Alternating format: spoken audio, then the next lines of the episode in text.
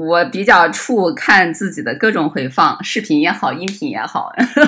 以前当记者的时候，职业病总是录音笔回听自己当时的那个就是音频，就觉得很傻。看视频也很傻。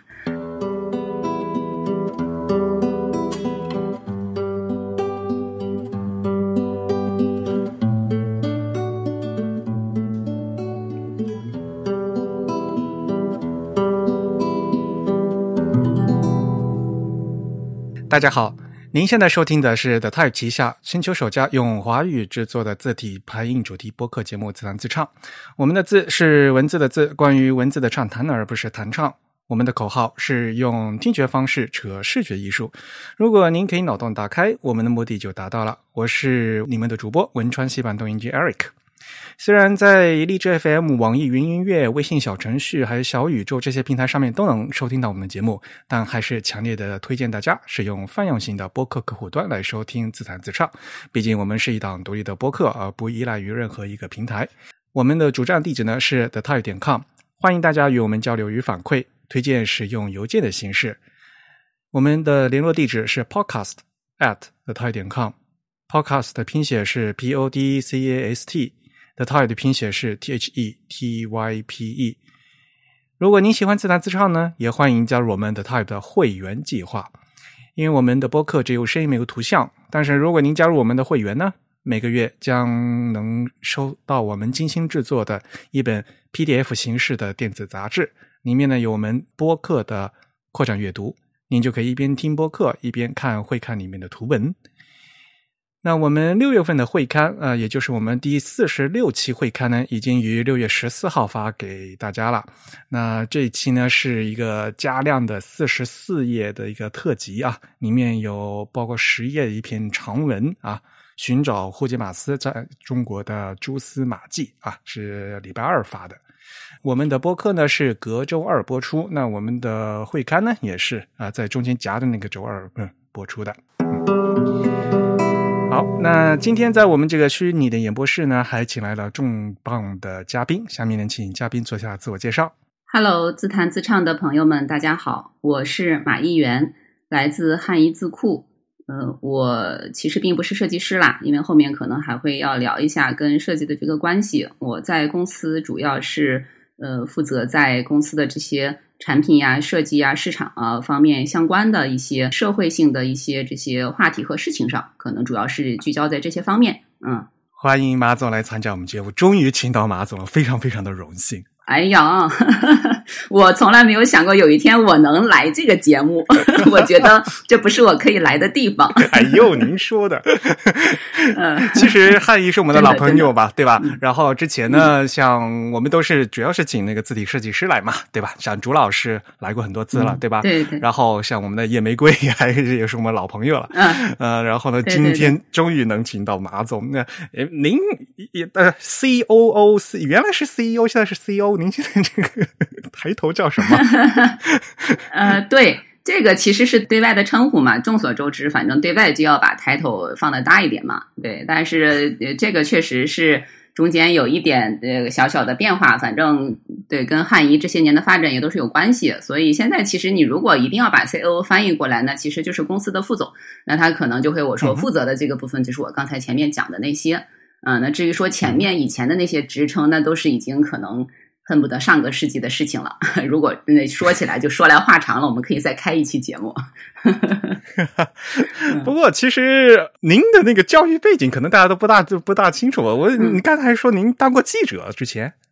对，是的，我是做过记者，也是算是垂直领域的记者吧，跟字体也有些关系。您是怎么样和这个字体的发生关系的？就还是很好奇的。这个可能也还是得从教育背景开始说起。我也之前完全没有想过自己有一天会进到字体行业，而且这么长时间，因为以前读书的时候完全不知道存在这样一个行业，这样的一个职业，有这样的一群人。我的大学学的是新闻，那么就是在那个对郑州大学的新闻系，研究生读的是这个法律，在清华大学的法学院，所以我实际上就是整个是一个综合的文科背景，从新闻到法律。但不管怎么样，可能也能够听出来它的基础可能跟这个写作什么等等这些相关。那加上我的本科的是学的新闻的，有这样的一个写作的或者说这样的技能吧，那其实回过头来，研究生读完，回过头来发现，可能自己更适合的，在那个时候刚毕业的时候，更适合的，觉得可能还是跟故事呀、去观察人呐、写故事呀相关的这些事情，所以会又来做回到记者的这个行业。那至于说，那个时候说跟字体有些关系，实际上现在我进的就是汉仪字库之前的上级机构或者说我们公司，这个也是发起设立的机构，就中国印刷科学技术研究所，在它非常有名的，在印刷行业非常有名的杂志里边去做这种专业性的记者。所以说其实也得益于这个背景，我对于一些基础的印刷知识还是有一些概念的啊。但是我想咱们自谈自唱的听众可能总体年龄应该也都相对偏年轻吧，以我这个已经毕业了快20年的人在这儿说我的教育背景，感觉还是有点怪怪的。诶，所以其实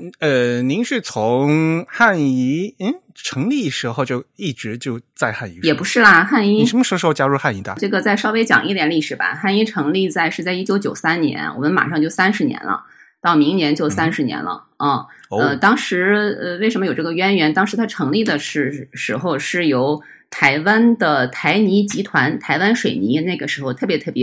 如日中天的大企业台湾水泥，它的这个叫掌舵人吧，可能掌舵人会好一点，辜振甫老先生，就当时汪辜会谈的台方的代表，那个这位老先生，那么跟中国印刷科学技术研究所一起来共同发起成立的汉仪字库啊。那中国印刷科学技术研究所当时它是属于新闻出版署的下属的事业单位，也是为了解决90年代我们的这个中国的汉字怎么入计算机系统的这个问题，尤其是在矢量字库的这个时代，怎么样去入这个系统的计算机系统的问题，那么来发起成立的汉仪。那正好我是在05年，对，我是在05年毕业的时候进的这个印刷研究所啊，05年毕业进的印刷研究所是在10年的时候到的汉仪，所以说并不是从一开始。但是这个时间节点，就是因为09年的时候，之前开始成立的时候，汉仪是相当于是台资企业，台湾占 60% 的股份，那么中方占 40% 的股份。但09年的时候完成了一个对于台方的股权的一个回购或者说是收购，就是中国印刷科学技术研究所就把台方的所有的股份全部收回来，那汉仪就变成了 100% 的国有企业。反正因为各种各样的原因吧，10年的时候，因为09年收回来之后，所里边还是觉得需要有所里边培养的这些人参与到汉仪，尽管没有人才哈，那个时候真的是没有人才。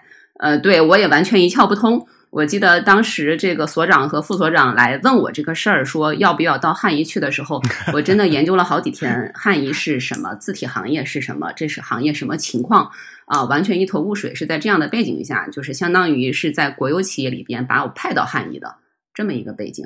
呀，现在想起来也真的是哈，因为说到字体行业的话，那国内第一大就是方正嘛，对吧？然后现在就是我们咱们汉仪现在也30年了，也一转眼好快呀，而且现在上市了是吧？即将吧，因为对都还在这个程序当中。好。那我们开场白说了这么长，其实呢，今天请马总来呢是要来聊一聊这前段时间参加那个 Granshan 评审的事情啊。我们自弹自唱的老听众呢，可能就是在之前呢听我经常说哈，这个 Granshan 这个国际字体大赛啊，它是一个非常著名的就是非拉丁的字体大赛。啊，就除了拉丁字母以外的字体设计大赛。那么，首先就是您是怎么知道这个 Granshan 的？是刘钊老师邀请您过去的吗？还是怎么样？没有，知道他是因为本身跟刘钊老师认识也很久了嘛，会有关注到他的一些动向，以及就是19年的时候，汉仪其实是也是有作品获奖的，虽然那个时候不是由汉仪自己来选送的，我具体的时间记不太清了，但是大概应该也就是在19年前后知道的 Granshan。对，就是那时候他们隔2年办一次大赛嘛，所以就那时候也是咱们汉语流作品获奖啊。那这次您是怎样加入评审团的呢？这个肯定也是跟刘钊老师有关系的，我也完全没有想到是刘钊老师他来邀请我，时间应该是去年下半年吧，邀请我想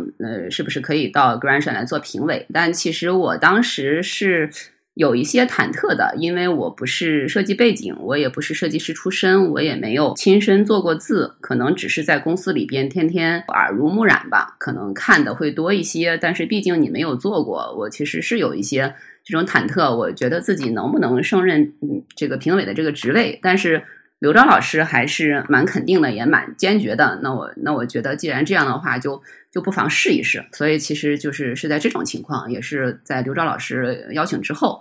进的评审团的。这个您就不用谦虚了吧，在汉语这么长时间，我真的也算是阅字无数了吧。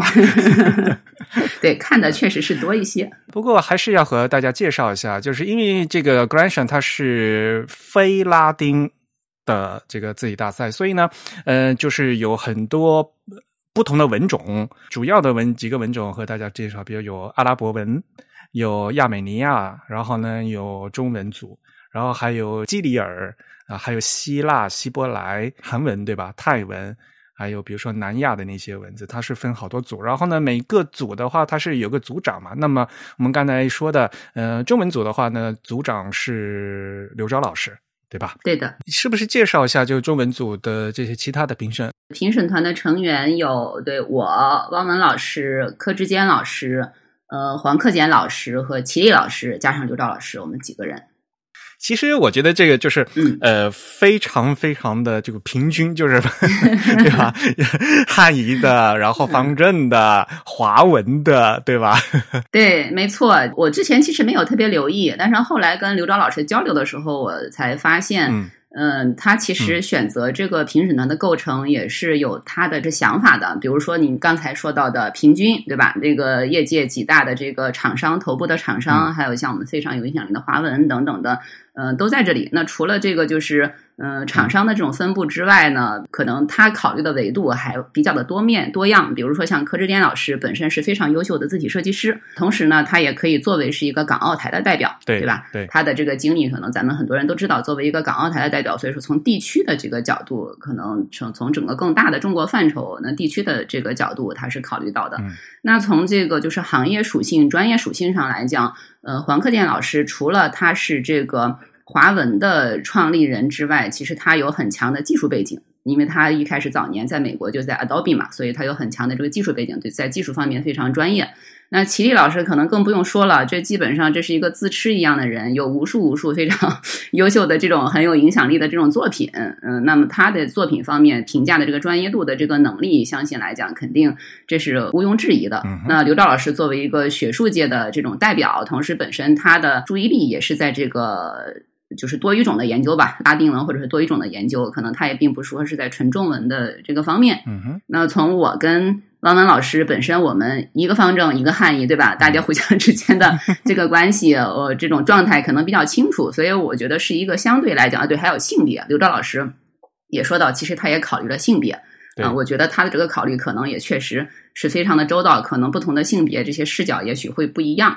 所以从方方面面，从这些觉得还是一个相对会构成比较均衡的一个评审团。对，我觉得就是咱们中文组的评审团的成员就是分布非常均匀，非常好。其实还是线上评审是吗？这次对，主要是线上评审，因为是确实是疫情的原因，没有办法线上评。不好评吧，就是我猜哈，就是首先一定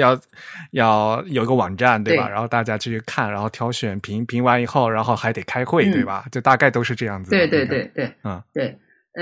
相对还好。为什么相对还好的话，就是其实字体之星也有这个线上评审的经验，我们上一届就是最终的中评，就也是通过线上评审来解决的。以前可能无法想象，就是那么多的稿件，线上评审最后怎么去做。但是至少在一个网站把相应的这些环节、程序、规则定好，那评审们在网站上一轮一轮的这样的去投票，那投到最后，当然通常来讲到终审终评的环节，因为已经目标就比较聚焦了，大家会用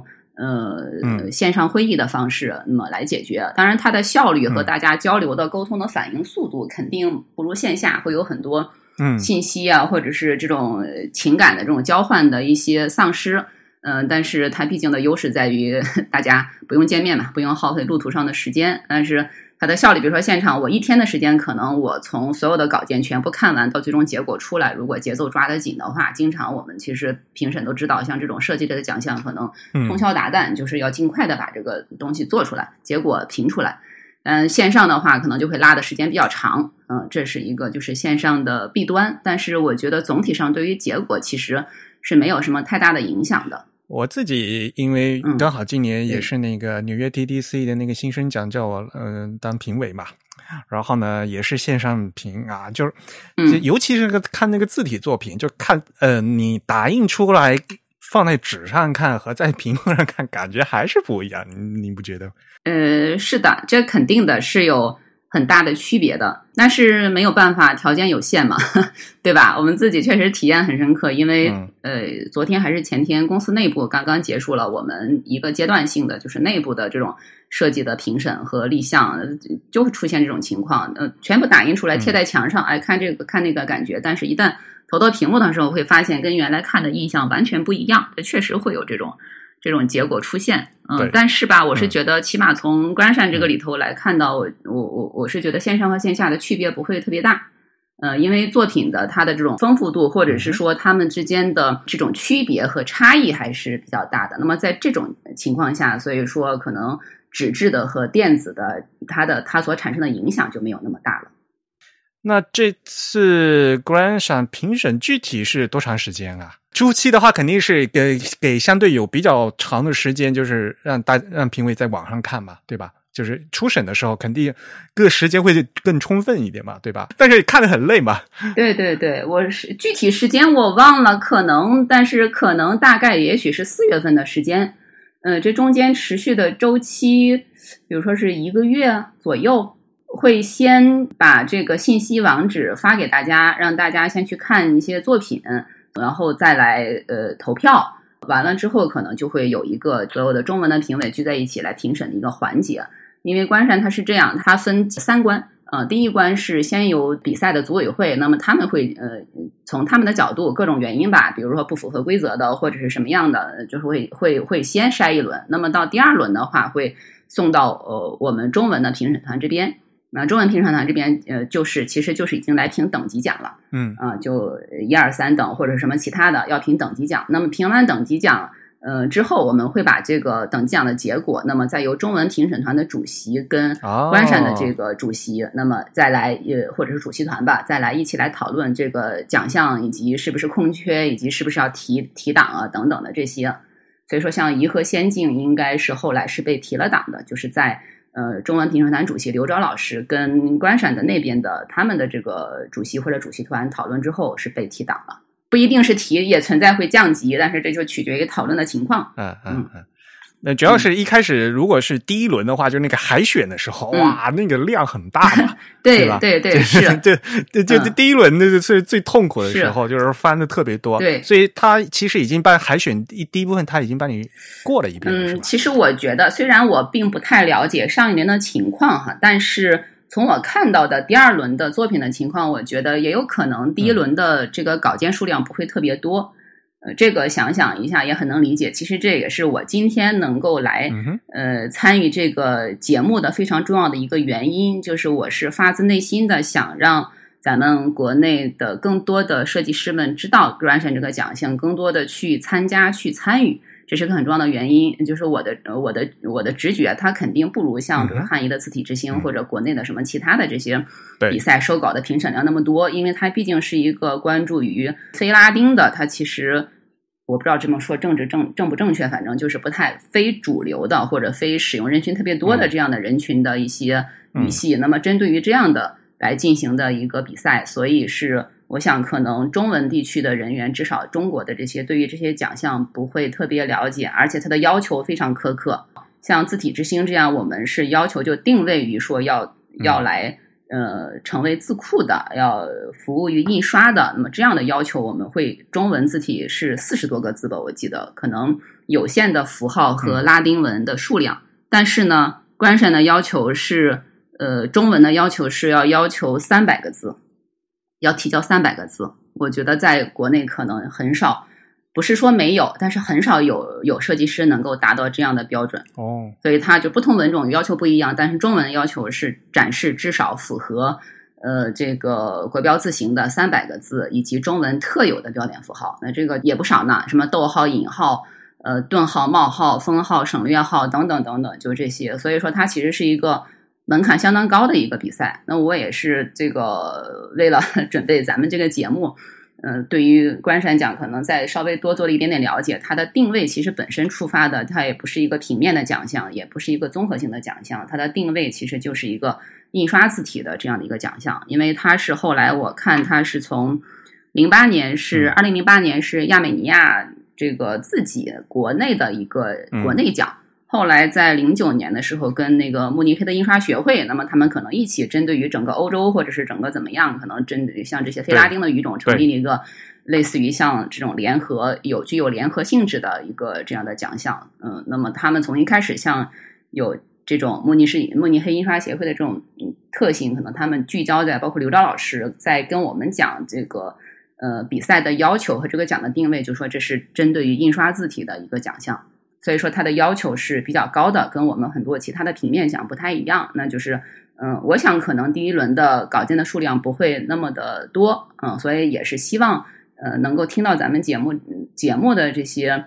朋友们，下一届的话可以有机会，无论我做不做评委啊，我觉得这都是很好的事情，就是要可以去踊跃去参与这个比赛。对，在国际上你无论你获奖了当然好，你获不了奖的话你肯定随着关注你会得到学习的嘛。是的。我们评审团是用整的一个下午的时间，开始我也没想到，我觉得对于这个作品量可能大家2-3个小时就聊完了吧，结果没想到尤其是那齐老师、郭老师、黄老师这几位我们的这些真的是就是超级的专家的这个人物，兴趣非常高涨，可能一直都在讨论。我们花了整一个下午，一直到了是1点钟开始的嘛，反正大概可能到了6点钟左右才结束，就像这样的一个时间。讨论还是非常充分的。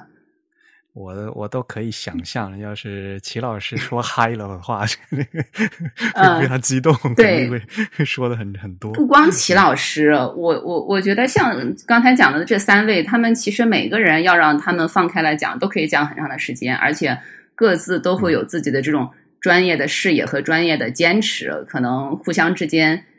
也很难说服谁，我觉得对吧？我觉得无法想象说齐老师那他的观点有人能轻易说服他吗？可能也很难对。好，那这边呢就还是要和大家介绍一下，就是这是那个Granshan他设置的这个奖项的种类哈，它分成 ABC 3种，然后呢每一种又分正文字和标题字啊，所以呢其实是分成6个组啊。那 A 组呢就是单纯的一个就是非拉丁字，那比如说你是一个中文字体啊，中文的正文字或者中文的标题字。然后 B 组呢是你这一个文种和拉丁的一个搭配，那就比如说是中西都有的这样一个字体啊，中西的正文字，中西的标题字。然后 C 组呢就是有多文种啊，至少那多文种吧，那至少肯定要有3种及其以上啊，就所以它是分成 ABC 3组啊，那 ABC 3种，然后呢还再加上正文和标题呢，所以一共是6组。那下面我们就和马总一起来看一下呗，就这次我们先看中文组吧哈。中文的 A 组的话，正文字只有一个2等奖叫 Simple， Simple 是吧，是刘韵来设计的。1等奖和3等奖是空缺。然后标题字的话呢是也都没有评1、2、3等奖，只有一个 Special Mention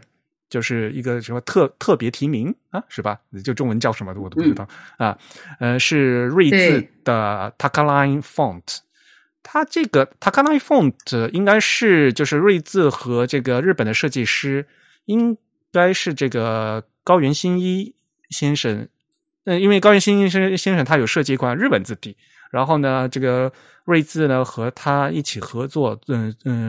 做成了这款就是简体中文的字体啊，作为一个标题字，作为一个 special mention。然后 B 组就是中西的啊，中西文的。中西文的话，正文字是孔雀，然后标题字的话，1233的你讲全是汉译的。然后 C 组的话是因为是要多文种嘛，那多文种这次呢就是就没有中文的字体获奖，所以呢这样看下来的话，其实汉译就是最大赢家了。也可以这么说，仅看结果来讲也可以这么说。然后还是非常明显的就是一个空缺的问题嘛。对吧？不仅是这一届了，上届也是这样子的。那我相信刚才马总也提到了嘛，Granshan也是宁缺毋滥，对吧？就是如果没有合适的话，那就空缺。像这样一种空缺的这个事情的话，就是也是水平，实际的水平给它能放到哪几等奖的话，其实也就是只能就是按部就班的这个放进去的，对吧？如果空缺的就是空缺，对吧？对对对，是的。是的，其实还是蛮纠结的吧，因为首先哈，它首先这个分 A 组和 B 组，就是只有汉字的和这个中西的，我觉得只有汉字的那个作品应该不是很多。首先，因为说实话，中文字体的话，我在国内做字的话，都还是因为中文字库里面还是有那个西文字母的吧，所以。投稿的话，就是如果做中文字的话，其实多多少少还是要有中西搭配的。我不知道就是 A 组和 B 组的这个作品本身的投稿数量是不是本身是有很大的差距吗？多不多？这个怎么说呢？就是跟大家的审题能力有关系。其实如果是一个非常严格，真的是非常严格的比赛，或者是参赛作品数量非常非常多，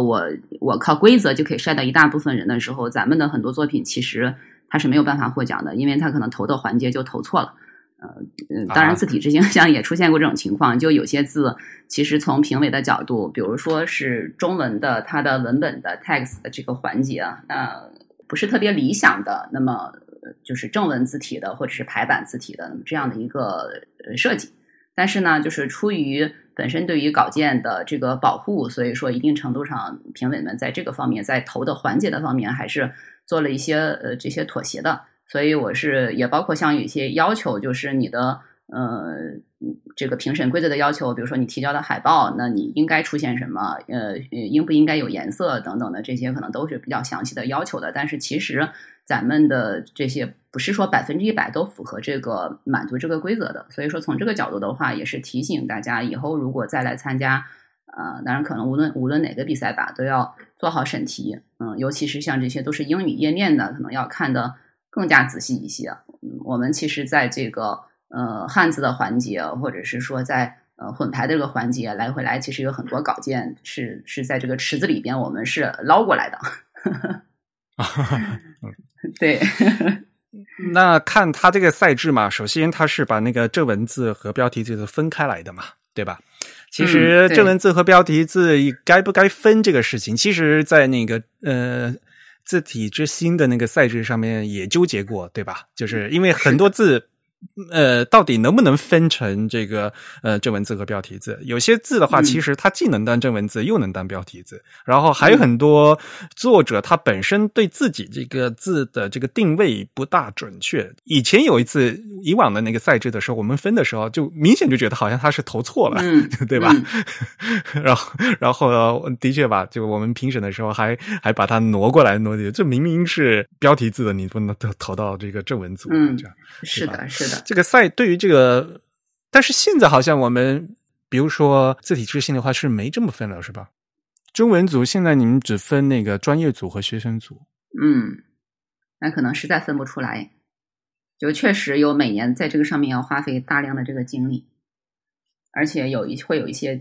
交叉的这个部分，就跟这次官闪一样。其实官闪我看了一下，它之前是不分的，但是它今年不知道它又分了出来。哦，以前上一届是没有的，之前都是没有的。嗯，它是也就是在21年的这一届、21-22年这一届分出来的。嗯，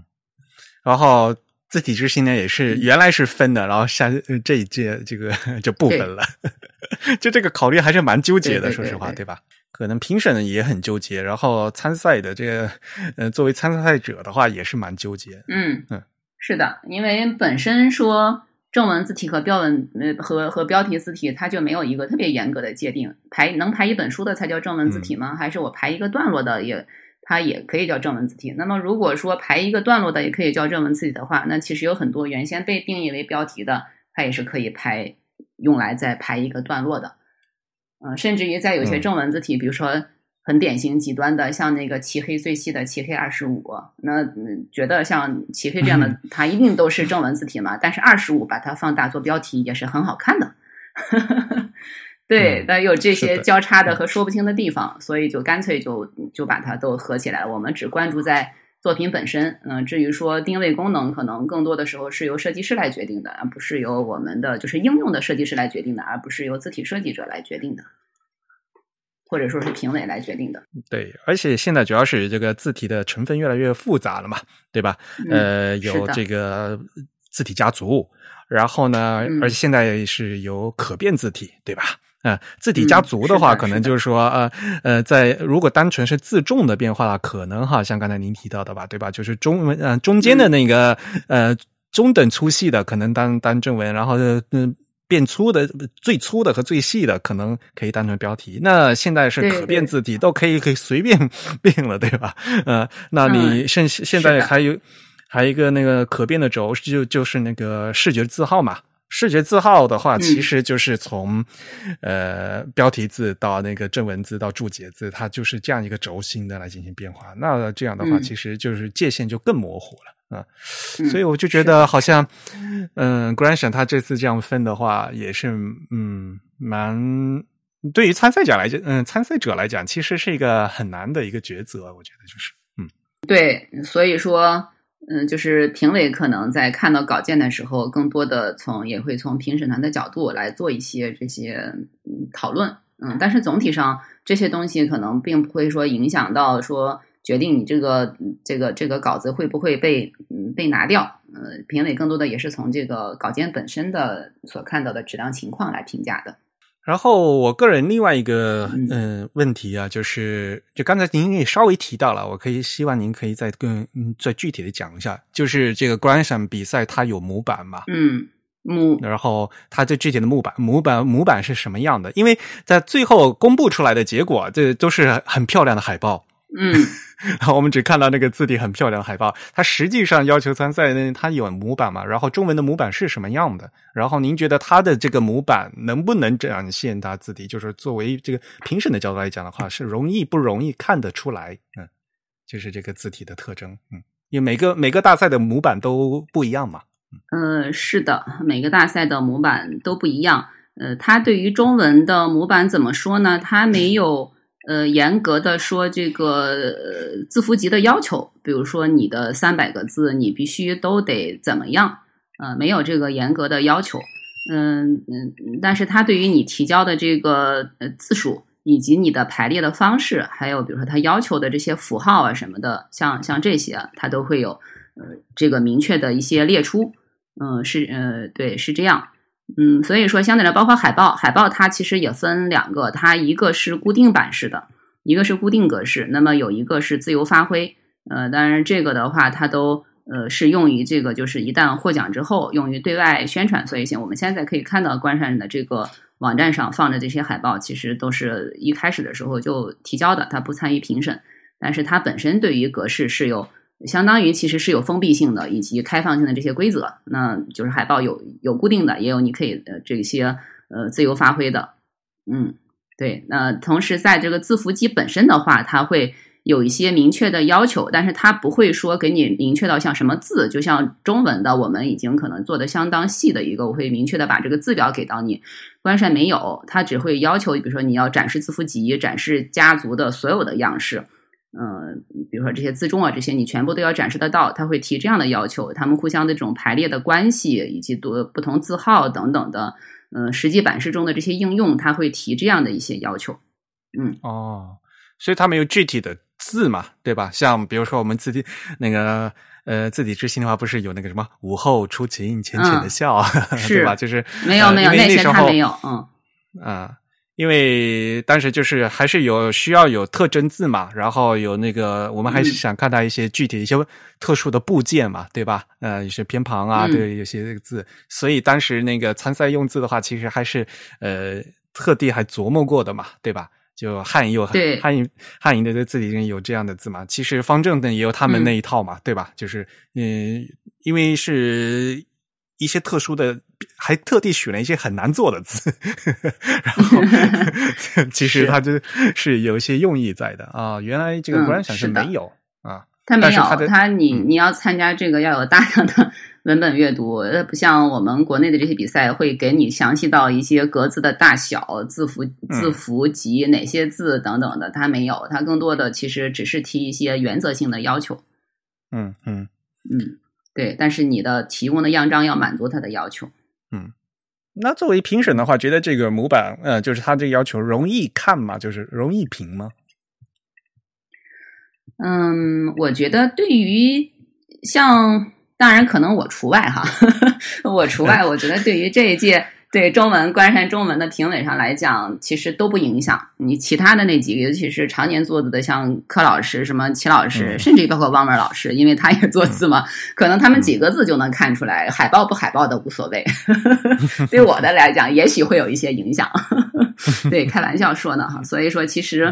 实对于这样的一个评审团来讲，那个影响不大。就像刘钊老师，后来我也跟他交流。他为什么就从我的这个角度哈，他但就是特意来跟我说这个事儿，他的考虑是，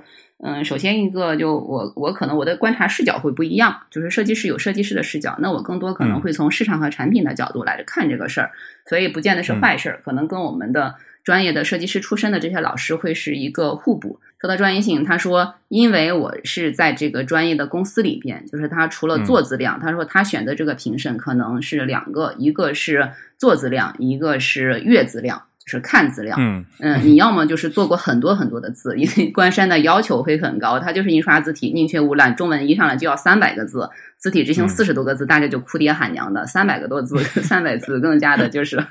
对吧？这个不太非常不好干的一件事情。所以说，你要么是做字量，你要么就是阅字量。那他就是觉得我在公司除了刚才市场和产品的视角之外，毕竟是在汉仪这个专业的公司，同时呢，汉仪的字体之星我也是这个评审之一。那个每一届的话，也毕竟这么多届，每一届可能也会看大量的这些稿件，所以说他觉得从这个角度来讲也是可以的。所以其实无论对于评审团来讲，无论他有没有模板，其实不是特别要紧。关键还是能看到字本身。不过我觉得就是现在对这个字体设计师的要求是越来越高了嘛，对吧？你不仅要做好看的字，但是呢，不仅要会做字，而且还要会平面设计嘛，你的海报得要做得漂亮嘛，对吧？你还没有做海报做不漂亮的话，这个对吧？那个你投稿上去的话，明显这个后面这个自由发挥的这个部分的话，就感觉水平就被拉下来嘛，对吧？因为未必，是吗？对，未必。我觉得在Granshan这样的奖项的话，尤其刚才讲的是这样的评委，可能更多他们是看字本身。在海报里边，有些时候你的用的不太好，反而会暴露弱点。对，是的，所以就是看你的比赛本身它的背景和性质吧。如果确实是专业的这个奖项，除非可能海报在什么情况下有用，就是如果大家对于几幅作品或者是2幅作品就是觉得都很好，都很好，可能有一些意见就觉得比较难判断的时候，那么评委会更想了解这个作者本身的一些想法，那么可能会想看他的设计说明，或者是想看他的海报应用，来判断这个作者究竟是为了什么目的来做的这个事情。那么这个可能会作为一个辅助判断的选项。否则的话，从我的观点上来看，以专业的印刷字体的评选的比赛上来讲，海报的影响不大的。然后刚才您听到了吧，就是字体之星的话呢，您自己也是评审嘛，对吧？但是字体这是您自己那个汉仪家自己的评审，而且总是有私心的嘛，就会要想这个字，如果因为字体之星的话，评审出来之后是可以想直接产品化的，对吧？是吧？嗯，是的。是有。其实最初做我们字体厂商看办比赛哈，其实是有这样一个初衷在的。那Granshan是不一样的嘛，对吧？就所以呢，凭字体之星和凭Granshan的感觉是非常不一样的吧？应该确实是非常不一样。这个稿件的角度的多样性，里边能够看到不同作品的这些闪光点，以及不同评委的意见，确实非常不一样。这个说到这儿可能又扯回来说，前面说汉仪是这个Granshan奖的大赢家，还有说就本身从字体之星的角度作为评委自己家的比赛，可能更多想的怎么样能够自己的这个将来的新字体的这个创新可能更多开发的这个角度，我是觉得不同的地方有不同的立场或者是行为方式，而且呢一般情况下咱们其他行业我不太知道，或者说其实都差不多，在设计行业尤其是像字体的这个大家也都比较熟，圈子比较小，基本上像这些评委大家什么个性什么特点其实互相也都是很清楚很知道的。那么另外一个的话就是说到这个最大赢家的这个事情，其实我在来这个节目之前，我一直在想怎么来说明这个现象。那么我觉得可能有一个词比较好的可以解释，就是我不知道大家有多少人知道这个词叫幸存者偏差那么这个叫幸存者偏差，就是在二战的时候，由应该是统计学家吧，叫什么沃德还是叫什么我也记不太清了，他发现了一个现象，就是二战的时候盟军的飞机去进行完轰炸回来之后，会发现回来的那些飞机都是机翼上有弹孔的，其他地方有弹孔的没有。那么大家刚开始就会觉得这说明机翼的这个地方容易受攻击，应该对于机翼的地方进行加固。但是只有这个应该是统计学家把它指出来，他说可能不是我们所看到的这种情况，我们看到的这种没有看到的情况很有可能是那些这个油箱和发动机中弹的飞机就没有可能回来，只是说因为伤了机翼这个不太重要的地方它才能够回来，这叫幸存者偏差。所以我们需要保护的飞机的部位不是机翼，而是我们看不到的发动机和油箱的位置。所以说那个盟军吸收了这个观点之后，就对于油箱和发动机进行了特别额外的这种加固，那么这个飞机的幸存率就高很多了。所以说这就幸存者偏差。所以大家看到Granshan的这次奖，汉仪好像大赢家，独占了这个混排的这个标题的奖项，那么还有其他的等等的这些，我觉得可能是一个幸存者偏差。因为为什么原因呢？其实这我刚才也讲了，是我做到这里的原因，我希望能够有更多的人了解Granshan。那这个不是说因为当然是跟我做的这些评委有关注有关系。那我觉得难得会有这样比较专业的印刷的这种奖项，确实是不多的，有跟字体相关的很多，但是如此专业聚焦在印刷方面的是很少的。我也希望从我站在整个行业的这个角度，站在一个公司运营，希望看到更多创新的结果，人才的角度，我希望能够有更多的人勇于去尝试这个。那么另外呢，就是在评审的时候，其实评审结果出来，我当时评审的时候，我其实所有的，因为大家轮流发言嘛，但是每一个作品的发言我都是在最后，因为我知道这个里边汉仪的比例是比较高的，我其实是有意我在最后发言，我希望我的发言不要影响评委。当然我也会在我的立场上尽量客观公正的去讲这个事儿，那么我就是在最后去发言，而且这个作品在评的时候是没有它的这个作者的姓名的，作者的姓名包括这些机构都是没有的。那同时呢，你像那肯定还是匿名的嘛。对，这些评委里边的很多人，像黄克俭老师，他是完全没有微信的。这个可能你们很多人不知道，他没有微信，你要联系他只能通过电话或者是他的秘书啊什么的。所以从这个角度，包括像柯老师，他毕竟在香港，他可能很多的信息跟我们不是同步。所以说，所以说我的意思就是表达在这些作品里边究竟他们的背景什么样，我们的评委其实有很多人是不太知道的。那齐老师他是专心在做字，那么最近这2年他的身体其实包括家里边也有一些事情，他可能对于外界信息的这些沟通交流也会少一些，所以我就是想说在于评委对于这些作品背景的了解上，其实不是我们就是你已经知道的情况下所看到的那种状态。那另外一个还有一个现实的原因是真的就是在什么位置上你说什么话。那今天我的位置我的屁股坐在了关山这里，那汉仪是不是得支持关山奖的这些这个投稿呀？那如果你像去年上一届的话是汉仪获奖的一个作品是由作者自己投的，应该是就是公司没有来组织投奖。那么这一次确实是我运用了一点小小的权利，我说我们需要这个怎么样也得这个支持一下这个奖吧，我们把自己的作品组织来投一下。所以说综合以上是有这样的一个大的背景的。那么最后来讲就是你看到的情况就是汉仪成为了大的赢家，但是他的前面还有就是我刚才讲的诸如此类的1、2、3的等等的这些因素，那么能有今天的这个结果。是对，是这样的情况。所以说其实因为做奖项的评审，它一定程度上是有评委个人的这种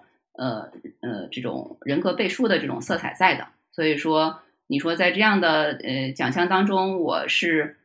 有多么大的私心，或者是多么大的其他的这些想法，可能在什么地方我就要去做什么样的事情。那互相之间，比如说，尤其我们还有商评委在，对吧？所以说，这个也是刘钊老师选择评审团的，我觉得是就是。妙招巧妙之处，其实互相之间我觉得呢，就是为了这个关山奖本身它是专业性，那么我们就来做专业性的这些评价的这些事情。那么在字体之星呢，可能其实这个好像又说的比较多字体之星的这个事。那么说到字体之星，因为我们也有很多的评委，那么更多的评委的话开始的那各自投票，那么最后在评议的环节其实我是也不能叫很少发表意见吧，我也不怎么发表意见，因为我觉得我们请的评委都已经够专业了，他们讨论完了之后，他们自己自然会得出一个结果。那我就看这个结果是 O 不 OK， 只有在极个别的情况下，评委会问我。那么问我的原因，他不是让我来选择这个作品本身，而是他会问我，汉仪为什么要做这个奖？做这个奖的目的是什么？原则是什么？你们倡导的是什么？他会来问我这些事情。那么问完我这些事情之后，回过头来，那评委们他会依据这样的一些指导原则，会更清楚的选择哪一幅作品。所以是这样的，甚至于包括在关山奖的评审的时候，其实我们评审不断的会提出这个问题，在遇到这个作品讨论的时候，也会问说这个奖究竟他更想倡导的是什么。那这个可能确实有跨语种的问题，他也不可能鞭长莫及，或者说每一个板块都考虑得很细致，所以说这是稍微有一点点遗憾的地方。但是总体上我觉得还是非常的一个就是大家充分讨论的那个这些评委们都能够共同认可的，也是我们觉得总体还不错的一个评选的一个结果。大致就是这样的一个过程。那好啊，下面就是给马总的广告时间了，赶快来介绍一下我们汉仪这次获奖的1、2、3等奖的具体的啊。一等奖是颐和先进嘛，对吧？然后二等奖是受精力，二等奖是受精力，然后3等奖是福满堂，对吧？其实这3款字都是各有各的特点的，对吧？而且颐和先进这款字是不是前段时间刚获得那个纽约 TDC 的奖啊？是的，也是纽约 TDC 也是全场大奖。就是你们自己好像都没有在，都没有发个文儿。纽约 TDC 获奖了，好像你们也不宣传。这个我回去好好批评一下我们的同事们。我可是在上期节目版给你们就介绍了呀，然后发现对，你们自己都没有，你们自己是都没有发文。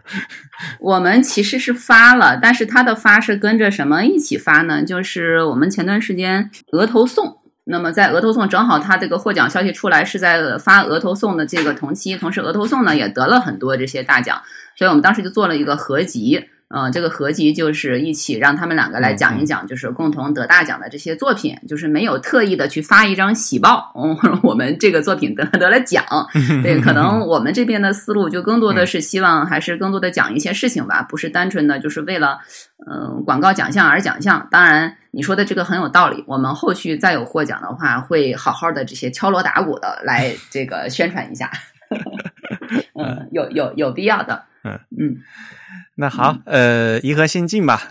两位刘宇和刘小宇，然后两位女设计师也其实大家都很熟悉了。而且反正奖已经评完了，我也可以透露一下，就齐老师在评的时候反复说了很多次，他最喜欢这幅字，在所有的他看到的这些作品当中，他最喜欢这幅字。嗯。本来说实话这款字其实是有客户的对吧？嗯，也可以叫有客户吧，因为当时是为了颐和园的这个 IP， 那么大家一起沟通来做的。嗯，其实我在前期的节目就是介绍TDC 纽约 TDC 的那期节目已经和大家稍微介绍了啊，是复刻嘛。以乾隆老爷子的颐和园，因为本来是颐和园的一个项目，所以呢就拿了乾隆的一些作品进行不是忠实的复刻哈，但是呢进行了笔画的加工，所以呢是一个非常工整的一个楷书吧，应该算是对吧？嗯。然后配的这个西文特别漂亮，我个人觉得刘小宇这次他这个西文配的非常好，既因为经常会觉得说在这个中文的书法字体里面配的这个西文啊是有些不伦不类，但是这次呢他既和这个中文的这个笔法进行了关联，又没有跳出这个传统的这个西文的书法的 calligraphy， 结合的非常好啊，就是这个连笔字和这个传统的 italic 的这个书法，我觉得这个刘小宇他这次做的这个设计非常好，总编我介绍了啦，接下来应该您介绍了。对，但是是因为刚才讲的，因为我不是设计师嘛，所以我可能很难说具体的这个它的设计是怎么做的，一笔一画是怎么处理的这个角度来讲。那么如果对感兴趣的话，像刘宇他也在不同的场合，包括像汉仪前段时间的那个直播上面他也讲过，应该现在可能是不是都传到汉仪的 B 站上面了，如果有的话可以去看。那我是在讲从对颐和仙境这个中文它的本身的这个字体上面，一个是它的背景是从颐和园的这个 IP 来出发的，那这个 IP 来出发当时对于颐和园的资料做了很多研究，那么最后选定的就是乾隆写的准确的讲这一块碑吧，他写的一块碑现在在颐和园的边上来立着，那么选完了就是觉得当时写的这个字也非常的好，而且呢就是整体上它的完整度完成度也非常的高，那可以以它为原型为模板来做这个字。而且乾隆本身的书法确实虽然说不是说我们历史上的这个几大家四大家什么的，但是在他的那个范围里边那个时代其实已经算是写得好的了。我后来看了一些他的作品，我也觉得确实跟我们所印象当中的说乾隆是那个什么就是特别富贵花的那些审美啊，还至少在书法的这些方面是不太一样的，我觉得还是很有功底的，很有韵味的。他写的字比他写的字那些诗要好。是的，没错，也比他对于器物的审美可能要好。是，所以就选了这个字，而且乾隆的字本身它相对工整。它工整的话它就很适合做字库，为什么历史上很多书法家到现在没有多少字库，就是它就这里边很难去捕捉它的规律那么来做。但是可能也许会想了，为什么在这样的一个字体里边它是一个复刻的字体能够去得大奖，而且得了不止一个，最后还能被提档。那我觉得可能这个就是一个我们要去分析它的这些，还是一个分析背景的原因以及这些立场和目的。那前面也不断在讲，可能像Granshan它是一个出于印刷字体的奖，那么字体之星本身它也是在评我们是希望能够这个印刷字体，那么要是被开发成字库的，那评委们看看我们这次评审团的背景，除了刘钊老师，其实他也是参与过字库项目的，而且是中文的字库项目的。所以说整个的这些评审团大家都是在参与过、做过、看过非常非常多的字，一整套成 一套字库里边可能几千上万几万的这个项目的字符集项目的这个情况下，大家看这个字体的这个投稿的角度可能并不是说仅仅这几个字本身它是不是有什么当然这也重要，就是创新性和设计感什么等等这些风格独特性，但是综合同时也会看并且会相当重视它的完成度。这个完成度就是你要再讲的详细一点，就是它整个因为是要做一套字库或者至少在几百个字，但我看到的进入我们相当于终审环节的十几幅稿件其实已经都是字库了，因为我看很眼熟嘛，就是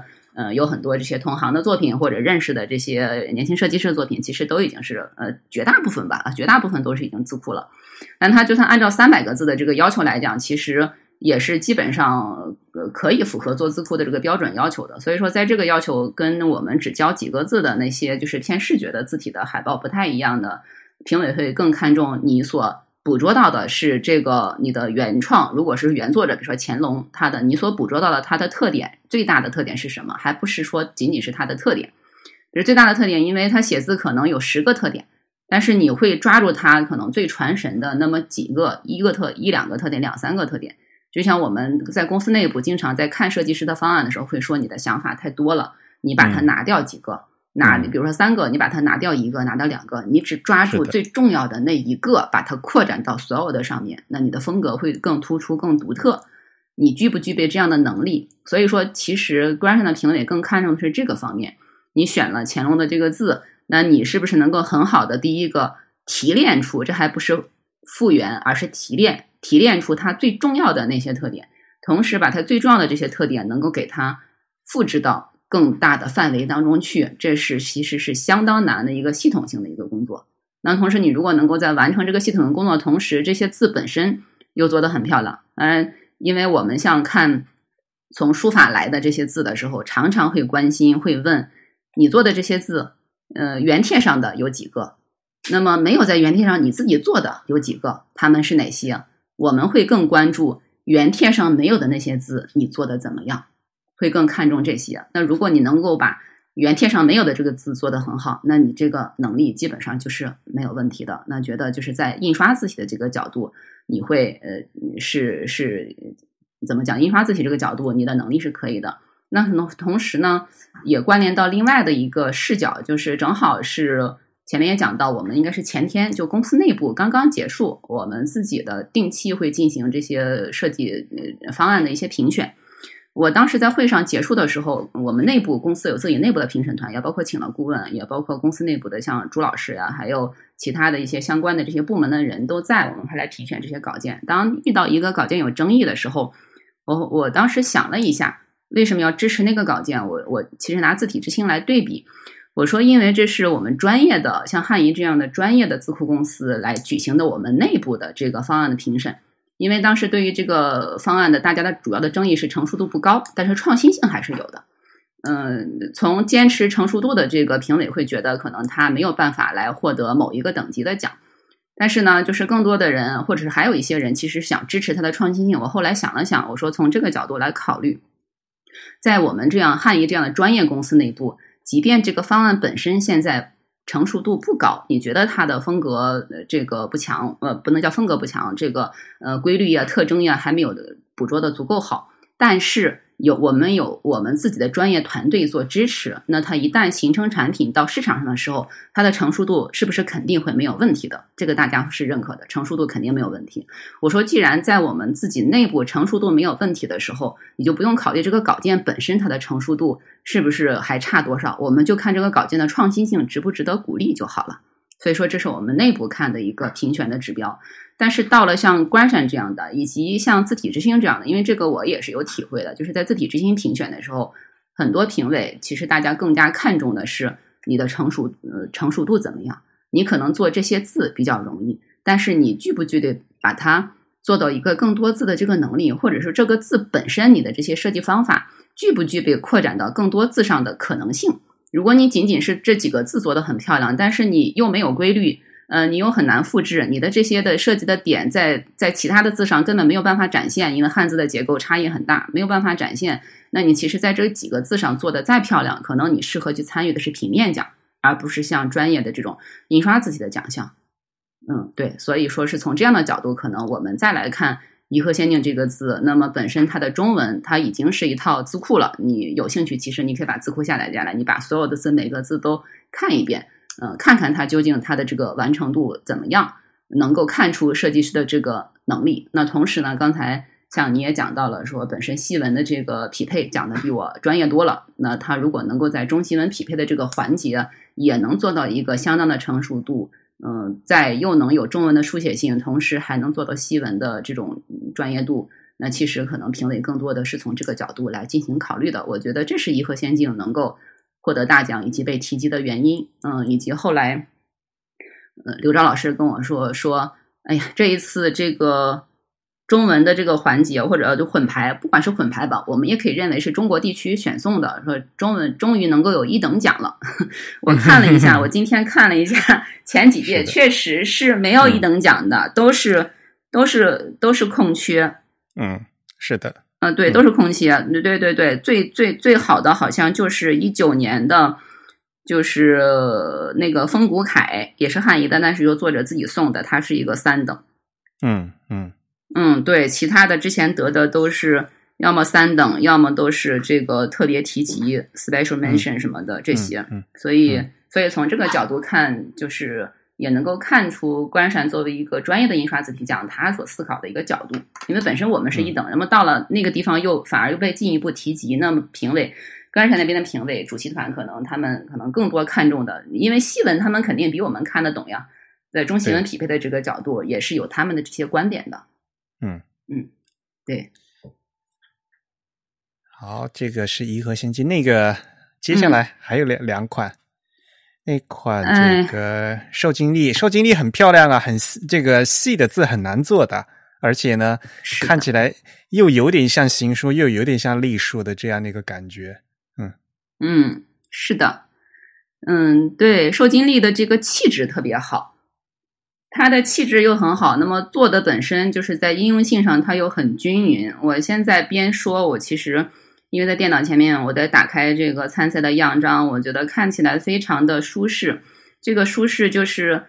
它虽然很细，但是你去做阅读没有问题。但是它另外一个难得的它的均匀性，因为它其实有很强的书写性的这些字，但很强的书写性可能它哪个地方如果是毛笔，我们想象一下，你下笔轻啊，下笔重啊，你这个整个版面这些有可能各离各搭的等等这样。但是它有书写的这种特色，其实很强的书写特色，但是呢它就把这些均匀性这个处理的非常好，整个版面的灰度是很舒适的，而且这个就是吸收了隶书和瘦金的它的就是共同的这些优点，但是它有没有放的那么的多，同时还有一点点这种个性，就是小小的这种个性，比如说这个都挑起来的这些勾，可能撇呀等等的这些挑起来的这些勾，这个其实在印刷字体的评选里边常常会是大忌，就是大忌会你这个东西没有用，又影响你整个的这些排版，那还让你这个字显得就是比较的这种矫揉造作也好，或者说你没有特征你一定要硬造出来一个特征。对，但是这个字就是特别巧妙的，它吸收了隶书那个很华丽的这个它的特点，就是蚕头燕尾的这些特点，但是呢它又对，但是它吸取了瘦金书的那种细瘦劲的感觉，然后可能吸收了隶书的这个笔形，同时呢，它又把它这些夸张的地方，它的那个恰到好处，就点到为止的那种感觉。所以说，就是这个分寸感是很好的。对，是这样。好像我哇啦哇啦说了这么多，感觉有点不好意思。这个自己挺好的，自己觉得自己家的都是好的。广告时间啊。对，它就是因为我现在还在看这个版面，就是它在这排版，我在看它整个的这一段的排版，其实我觉得也可以作为正文的这种阅读是很舒适的，但是它不失个性。你如果放大来看的话，它的这个字的个性又很强，就这种平衡尺度的把握。也是挺难的，然后受精力很细嘛，然后锋芒男就好胖是这两个字。对，福满堂他其实他的那种个性，我当时在现场的时候，有几个评委怎么说的我忘了，但我当时说的，因为我是最后讲的嘛，我说对前面的评委会讲这个字的这种某些活泼呀，或者是它的活泼可爱的这些特性啊，以及它整个处理的完成性啊怎么样，但是我记得我当时是对于这个字的评价，我是说这个字它比较难得的有一种相对来讲还就是有一种很完整，不能叫完整，反正就是有一种很好的烟火气。我就是形容这款字的感觉，就是它的烟火气很重，但是它的烟火气吧，又是明显的，它是经过就是刷洗、梳洗的那种烟火气。它不是说你走在一个特别泥泞或者是很嘈杂、很脏的，到处污水横流的一个后街小巷里边，也那叫烟火气，不是。它就是你走在一条可能。它是很宽阔的大马路，上面人声鼎沸，有做小生意的、卖小吃的，或者有开商店的等等等等，这种你能感受到人间的烟火气，就是这是字体里边挺难得的。我们之前的也不能叫之前的字体，我们看到的很多字体，要不然就是风平房凯这样的，它就很规矩、很端正。但你觉得它可能就像我经常会举例，就像那个国庆大阅兵天安门广场上边的那些整齐的方阵一样，它是那样的，你肯定不会觉得它有烟火气，你可能觉得它威武雄壮，非常整齐，但是它没有烟火气。那有一些像我们的现在有一些书法字体啊，他会觉得哎，这个可能反映了现在的这种人的一些观点也好，或者是大家普通人的一些看法也好。但是福满堂呢，他有那种活泼可爱，或者是说我不知道叫民间审美合不合适啊，不知道叫民间审美，因为这是我们的一个工作室他们来做的一个方案，就确确实实是有这些从他们的那个层面观察的这个世界的一些角度，还是挺可爱的但是呢，它就是总体上的这个处理，我觉得也是非常的有专业度在这里边，就是有他把这个烟火气整个的这个就是全部均衡性处理完和一致性处理完之后的这种感觉很难得，就是他也是能够把这些烟火气和字库的一致性完整性能够处理的比较好的。而且对想起来，而且我当时还说了一个，我说他是比较有中国本土的这种特色有中国本土的特色。我们也知道日本有他自己的这种接近书法的这种印刷字体的体系，比如说勘庭流，对吧？勘庭流、龙文字这样的，我们一看就知道这个日料都用这个，日本都用这个，但是中国还没有形成这样的一套非常强烈的，但是设计感又很强的我们的又有书写性的这样的一个字体。那我觉得福满堂是有这方面的潜质的，虽然它还没有完全达到那个程度，标志性的一个自成一派的这种程度，但是他有往那个方向去的那个意思，我觉得这也是他的闪光点。当然了，我个人还是觉得，就是他这个笔画有的地方做的还是有点难受，不过所以他是三等嘛、啊，对呀、啊，对吧？但是我觉得就是现在咱们这边的这个西文这几年的质量有很大的进步。特别是要拿到这个国际上面的话，老外他就算他看不懂中文的话，他们也会看西文嘛，对吧？我们这次这一二三等奖这些西文至少都是过得了关的，就是哪怕你把他这个西文单独拿出来的话，也是可以用的。没错。因为之前呢，我们这个西文的质量的确是在5-6年前的西文那个质量是真的是拿不出去的看现在呢就是已经就有相对来讲有很大进步了。是的，汉仪确实是在中西文匹配这个方面是下了非常大的这个力气的。尤其是在这个张轩带领整个拉丁文的团队，他们付出了非常非常大的这个努力。我也不止一次的听到说，汉仪这些年在中西文匹配的这个方面看得出这个进步特别大。这其实一直是我们追求的目标，现在听起来应该是我们阶段性的目标达到了。以至于就是像在字体之星，其实我们反复讨论了很多次，但是一直到现在我们都会坚持字体之星的拉丁文环节应该进行的是中西文匹配，哪怕我们收的稿件很少，哪怕我们收的质量很差，但是我们觉得早晚有一天吧，应该能够实现我们理想的这个目标。我们希望能够中国人做的字能够有一个很好的中西文匹配的这样的一个结果，因为显而易见不会有很多的外国人来为中文做匹配的，他即便做的话，他如果没有深刻的了解中国的文化，中国的这整个的这些字体书写，他也很难去做得好。那要想我们做得好，要想解决设计师一旦用了一款中文，他就必须得换一款这个符号里边英文，要换一款西文，从而给设计师在工作效率上造成巨大的障碍的这个局面的话，那只能靠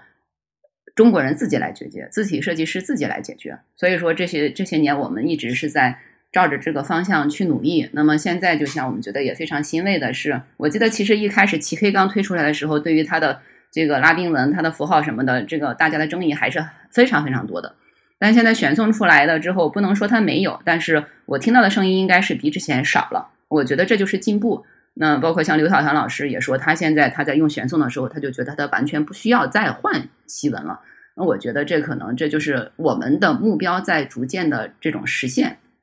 那么在具体回到这个观察的这个奖项上来讲，我觉得有些时候就像高考报志愿一样，它也有那个叫什么运气运气，就像汉仪这次的投稿，我们投的全部是这个中英文混排的环节，全部是投的这个单元啊，这个可能也说明反映了我们这个态度吧。我们希望，因为它毕竟是个国际奖，你在国际奖里边投单独的中文的自己的这个纯中文的字体，对于汉仪这样的专业公司，我们也办了字体之星的这样的奖项来讲，我们觉得可能你也可以做，但是吧，当你在精力有限的时候，你还是希望做一些更有价值、更有挑战的事情，所以我们投的全部是这个混排的环节。那混排的环节，你像这几款字，它显然它也是标题字。但是我们也能够看到很多投奖的这些作品，它投的也是标题字。但是因为标题字其实如果说有一个简单的共识的话，大家可能还是觉得标题字的这些投奖会容易一些，所以很多投奖会先从标题字入手。但是可能就是一个运气的原因，恰巧今年我做了评委，恰巧今年我稍微利用了一点权利，就是运用组织的力量来进行了一些投稿，因为上一届是没有组织的，组织了进行了投稿。那么就像刚才你们也看到了，说汉仪在混排的这个地方做的质量是越来越好的，那么在国际评委可能他更看重的也是这些，包括我们中文的自己的评委也完全都看得出来的，所以这个其实也是一定程度上说明说这次汉仪是大赢家的一个原因，因为我们定位精准，我们就定在混排的这个环节，而且我们确实是做了努力的。我们就是评审，您这个评审有没有和其他文种有交流啊？就是中文组做中文组的事情，就没有和其他，就完全是分开的是吗？是的，都是分开的。对。不过也有语言的问题哈。是的，有语言的问题。如果再加上其他的交流，你又这个语言的问题，然后又各种的时差、组织什么的，这个效率会极其低下的。所以其他文种的那些作品，您有看吗？我是大概浏览了一下，但是有没有什么印象深刻的，或者个人感觉很有意思的？非常抱歉，能力有限，我没有觉得说哪个印象深刻觉得特别好，我觉得都相当好，就像这个外行看热闹一样。那我是中文的，可能我马上一眼就能看出中文的问题，但是对于西文的，我只是看到网站上这么作品，哇，海报做的都好漂亮，然后这些字都好好看呀，阿拉伯文什么等等的这些。对，至于说你说具体让我觉得哪个好，因为我确实不具备这方面的能力，没有办法去做评价。但能够看得到它本身的这个作品现在这个收稿量呈现的状态也是越来越丰富的，这是我对观察的这个感觉。但至于说到具体的这些作品，我觉得我不具备评价谁好谁不好的能力，我只是就看到每一个，我觉得都挺好的。没事，这个就从个人爱好说就行了。这个没有，你要是个人爱好，那肯定啊。那外行看热闹，你觉得越热闹，然后这个字做的越热闹，或者是越醒悟，可能那你会被第一眼被它吸引嘛？肯定是这样的。那如果是夜玫瑰来看，跟我他就完全是另外的观点。是的，嗯。不过话说回来哈，就是跳出这个当评审的这个立场来讲哈，就是单从我们从客观的角度来看Granshan大赛，就是因为有很多字体大赛嘛，对吧？然后我们今天也谈到了，就是和字体之星有很多不一样的地方嘛，对吧？像这种Granshan它这种国际字体大赛，而且是不同文种大杂烩，其实也是会有各种各样的偏差的问题的。对吧？就是像比如说像这种国际大赛里面的中文字体就会有正如您刚才说会有偏差，因为很多人可能就是没有选送嘛，对吧？这次汉仪是组队参赛了，对吧？我不知道方正好像没有组队，我不知道。没有，我没有看到他的作品，我也问了刘老师说这一届方正也没有，但是我看了之前的，就是我是从16年开始看Granshan的这个情况，我从他的获奖作品情况推断应该也没有参加。是的哈。对。对。然后呢还有一些就是像比如说什么一些字体独立的字体设计师呢，他不在国内参赛，然后特地跑到国外去选送，对吧？像那个纽约 TDC 也是好像在拿个国外的大展回来，感觉好像可以镀金嘛，对吧？就觉得好像更厉害的样子。然后相对好像感觉，如果我投到像 Granshan 这样的，既是国际大奖，然后呢好像相对来讲竞争好像不是那么激烈的样子，有点投机取巧的感觉。您有这样的感觉吗？但是我们在投稿之前并不知道他的这个情况怎么样，对吧？我觉得这是一个前提。另外一个，任何一个奖项都有它存在的理由以及它的定位，就像说它本身它是真正的是要靠实力的，中文的300个字你做得出来吗？对吧？如果你做不出来，能够做得出来的参加了，那你能说能够做得出来的参加的就是投机取巧吗？那你要是觉得不服气的话，你也可以做300字来，对吧？这个好像是对，咱们是在这儿聊天嘛，所以是另外还有一个客观情况就是，你越是专业性的比赛，它肯定。它的这些受众范围是小的，就为什么现在很多奖项会愿意把它做得很大扩大啊？我要增加环节，我要增加这个组别等等等等的。可能我以前我是这个的，我跨到那个领域去，就希望把这些做得很大很大。可能我的收稿数量越多越好，但是我们还是要看这个奖项的主办方本身他自己的这种定位的要求。那如果他是宁缺毋滥，那或者说他的目的其实他并不是说我这个奖项一定要收到一个如此巨大天量的一个稿件，当然稿件收得多谁都会高兴，但是可能这个奖本身它的出发点它不是为了数量而数量。那这个奖的本身我看它的历史，它本身它是其实是希望鼓励多语种的交流，多语种世界的这个交流，它应该是这样的一个目的。本着这样的一个目的，那么对，那它这个印刷字体可能更加能够服务于信息的传递和传达，以及它的发起方，就是无论是亚美尼亚也好，无论是这个就是德国的这个协会也好，那么他们本身的可能更多从印刷字体的角度，从他们希望鼓励多语种交流的这个角度，那么在拉丁文以外的世界能够去撑起这样的一片天地，那么他们其实的初衷是从这个角度。那么从这个角度的话，那我觉得这个奖它的立意就已经立住了。那么在立住的这个情况下，你有能力300个字你就来参加，或者说你如果没有知道之前没有知道Granshan奖，那希望通过今天的这期节目能够有更多的人知道，到下一期的时候有更多的人来参赛，那我觉得这些目的就达到了。至于说是不是这个投机取巧的这个事情，还是我刚才说的那句话，对吧？那你除非你知道这个奖项里边的谁谁谁就是冲着投机取巧来的，评委他就是我有证据，他是进行了这个投机取巧的，那么你可以去下这样的一个结论，或者说是你的判断。如果说仅仅从这个奖项本身它的组织的情况，或者你看到的获奖的情况，你说它是投机取巧，那我前面也讲了，有1、2、3、4、5诸如此类的原因，那么幸存者偏差也好，或者说这个奖项它的本身组织的时间也不是特别长，08年开始的还是个国内奖，从10年它才正式开始，到现在12年，哎，好像基本上和字体之星早了一点点。它其实这个10几年的一个奖项，它本身的时间，那么它是摆在这里的，它的成长是摆在这里的。对，那这个机会如果你抓住了，它就抓住了。就像我们现在大家都知道的铺天盖地的红点奖，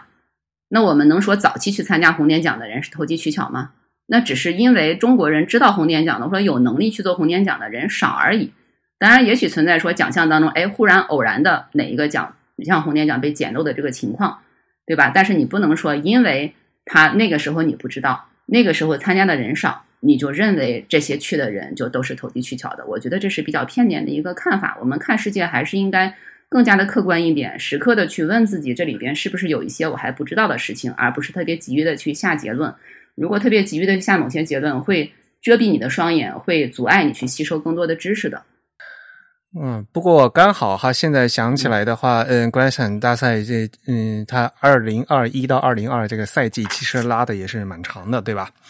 现在呢算是圆满落幕了。那我们汉仪的第5届字体之星的话，是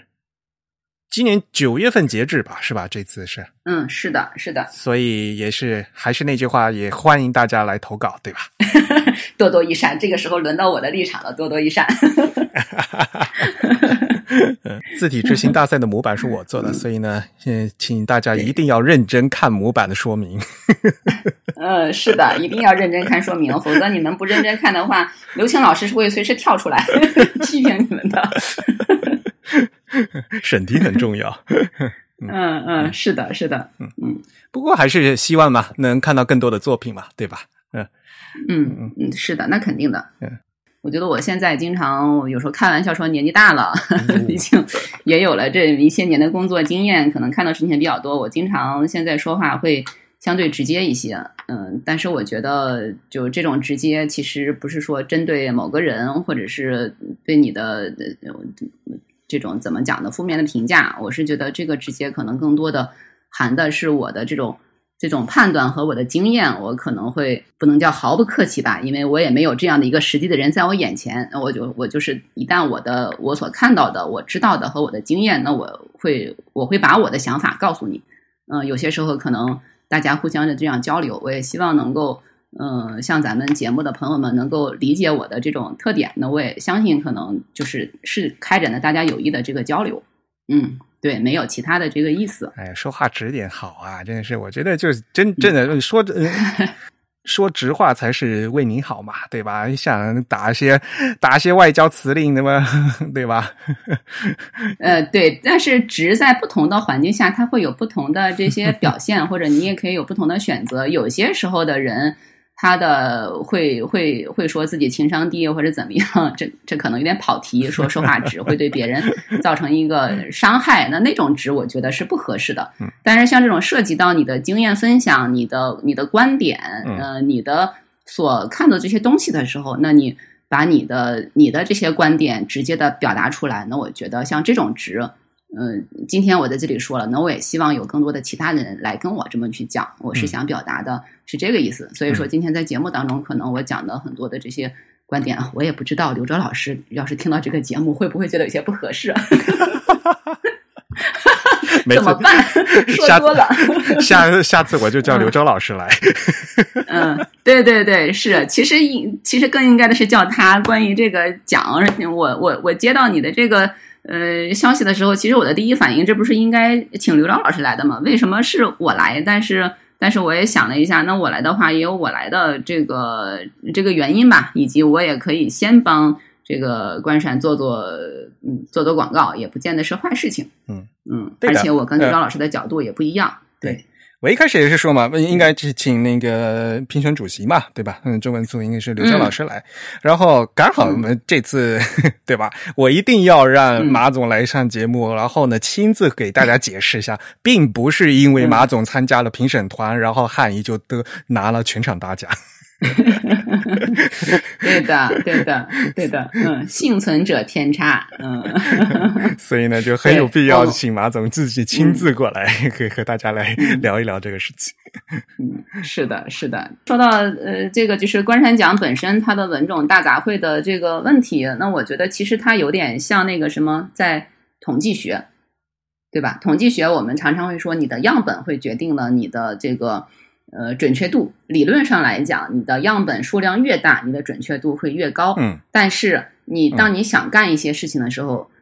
以及你觉得你必须你非常想干一件事情的时候，你会因为你没有搜集到足够大的样本，以至于这个成果不是那么的正确而不去干那个事情吗？可能不会。那我们会，你毕竟事物是有个发展的过程，先从小到大，就像观山它发展了这么十几年，也是一届一届的这么发展，你能看到它的进步，它走过来的。那么就像统计学一样，可能我是在一个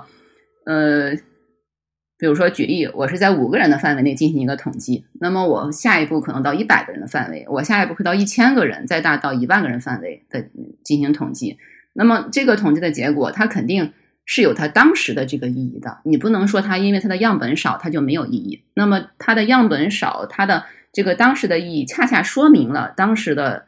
这个综合的情况，社会的情况，行业的情况，设计师的情况，组织的情况等等等等，都是有它的价值的。而且我们要有一种就是尊重时间，尊重别人的努力，以及尊重这个世界上事物发展的有它的节奏感的，要本着这样的一种观点来看问题。所以我是觉得从这个角度来讲，我觉得这是观山奖也非常难能可贵的地方，它能够坚持它最开始的这个中国人讲的发心，或者叫它最开始这种想法呢，它就是要做印刷字体，它给中文字体能够提300个字的这样的要求，它宁愿说你到不了300个字，我也不要你的这个足够多的数量，我就认为你做印刷字体你应该有300个字。那我觉得像这种坚持就非常的宝贵，所以说我们应该以我刚才讲的那样的观点去来看，不光是观山奖的这些事情，可能我们生活当中呢很多事情都可以用这样的观点来看，你会发现你会获得一个不一样的世界。嗯，这是我想稍微补充一点的。然后呢，就是因为这个现在总是大家要说那个多样性嘛，对吧？这个非拉丁这个词，其实我们在以往节目也说过很多次了，这个其实是非常政治不正确的一个词，对吧？好像就是世界是以拉丁为中心，然后剩下的都叫非拉丁，这个就是、对吧？这个说这个词非常不好。对对对。所以观山他肯定他也是想做这个努力的嘛，所以就也更需要像观山这样的一个平台，然后让而且、其实因为他本身是那个亚美尼亚他们那个官方的那个宣传部来办的这个组织嘛，因为亚美尼亚文它本身其实就是一个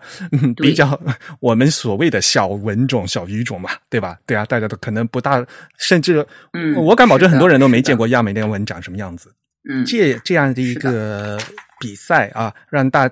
让更多的人能知道，就我们这个地球上还有这么多丰富的语言和文字。然后呢，让比如说西方的他们拉丁字母设计的设计师来知道其他文种是什么样子的。然后让我们比如说我们会中文，我们是中文设计师来看其他文种啊。他们的语言，而且他们背后的文字和文化是什么样的，这是一个非常好的一个交流的一个平台啊。所以中国设计师也要走出去啊，就不要老陷在自己圈子里。因为什么？我们经常会讲啊，在字体圈子呢，非拉丁是一个很魔幻的一个词，然后 CJK 又是一个很魔幻的词。而且呢，就感觉就是当很多人在说非拉丁的时候，中日韩是另外一个组织，还不是与一个非拉丁另外的一个组织，就还是还不在这的，另外自己的独特的圈子，对，还不是跟大家一起玩的。我觉得这样不好，就是应该大家应该多多交流。对对对，是的，是啊，他们要多听我们，然后呢，我们也要多去介绍，对，然后我们多大家多参与，这样的话会有碰撞出新的火花。对的，是的，所以这也是我说了很多遍，为什么我今天来上这个节目的原因。那不管大家怎么看这个评选的结果吧，今天其实也讲的也挺多的，我就是真心的希望能够有更多的人像刚才你讲的，要更多的走出去，去去看一看其他的这些语种文种这个世界的丰富他们是怎么做的，以及你在看的过程当中你肯定也能够吸收到很多嘛，那反过来对于自己也都是会有提升的。我们的眼界就是不要再聚焦在说啊谁谁谁获奖了，他们为什么获奖，为什么都是他们，或者说这个奖项怎么是这样，更多的不会把它放在这个奖项本身它的目的，它的这些作品的丰富性，你所看到的世界的广阔性放在这个上面，我觉得是更有价值的其实。好，那今天就说到这里。好的，谢谢自弹自唱。下面跟大家介绍一下我们6月份会员抽奖的结果。那恭喜 ID 为 GRU 啊 GRU 啊 GRU 的这位会员获奖。那我们6月份给会员抽奖的礼品呢，是由瑞士 Nigli 出版社出版的一本书啊，叫 A Gallery in Typecases 啊，活字盘里的画廊啊。这位会员刚好是在我们那个Telegram 群里面的啊，所以呢我们已经联系到，所以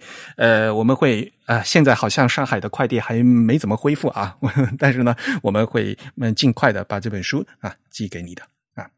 那如果大家参与我们的会员的话呢，就我们每个月都会进行这个会员抽奖，也欢迎大家继续加入我们的会员。好，感谢大家的收听。本期节目由 Eric 主持，由 Eric 在 macOS 上剪辑制作完成。我们邀请的嘉宾是汉译的副总马一元，我们聊的话题是Granshan大奖。感谢大家收听，我们下期节目再见，拜拜。拜拜。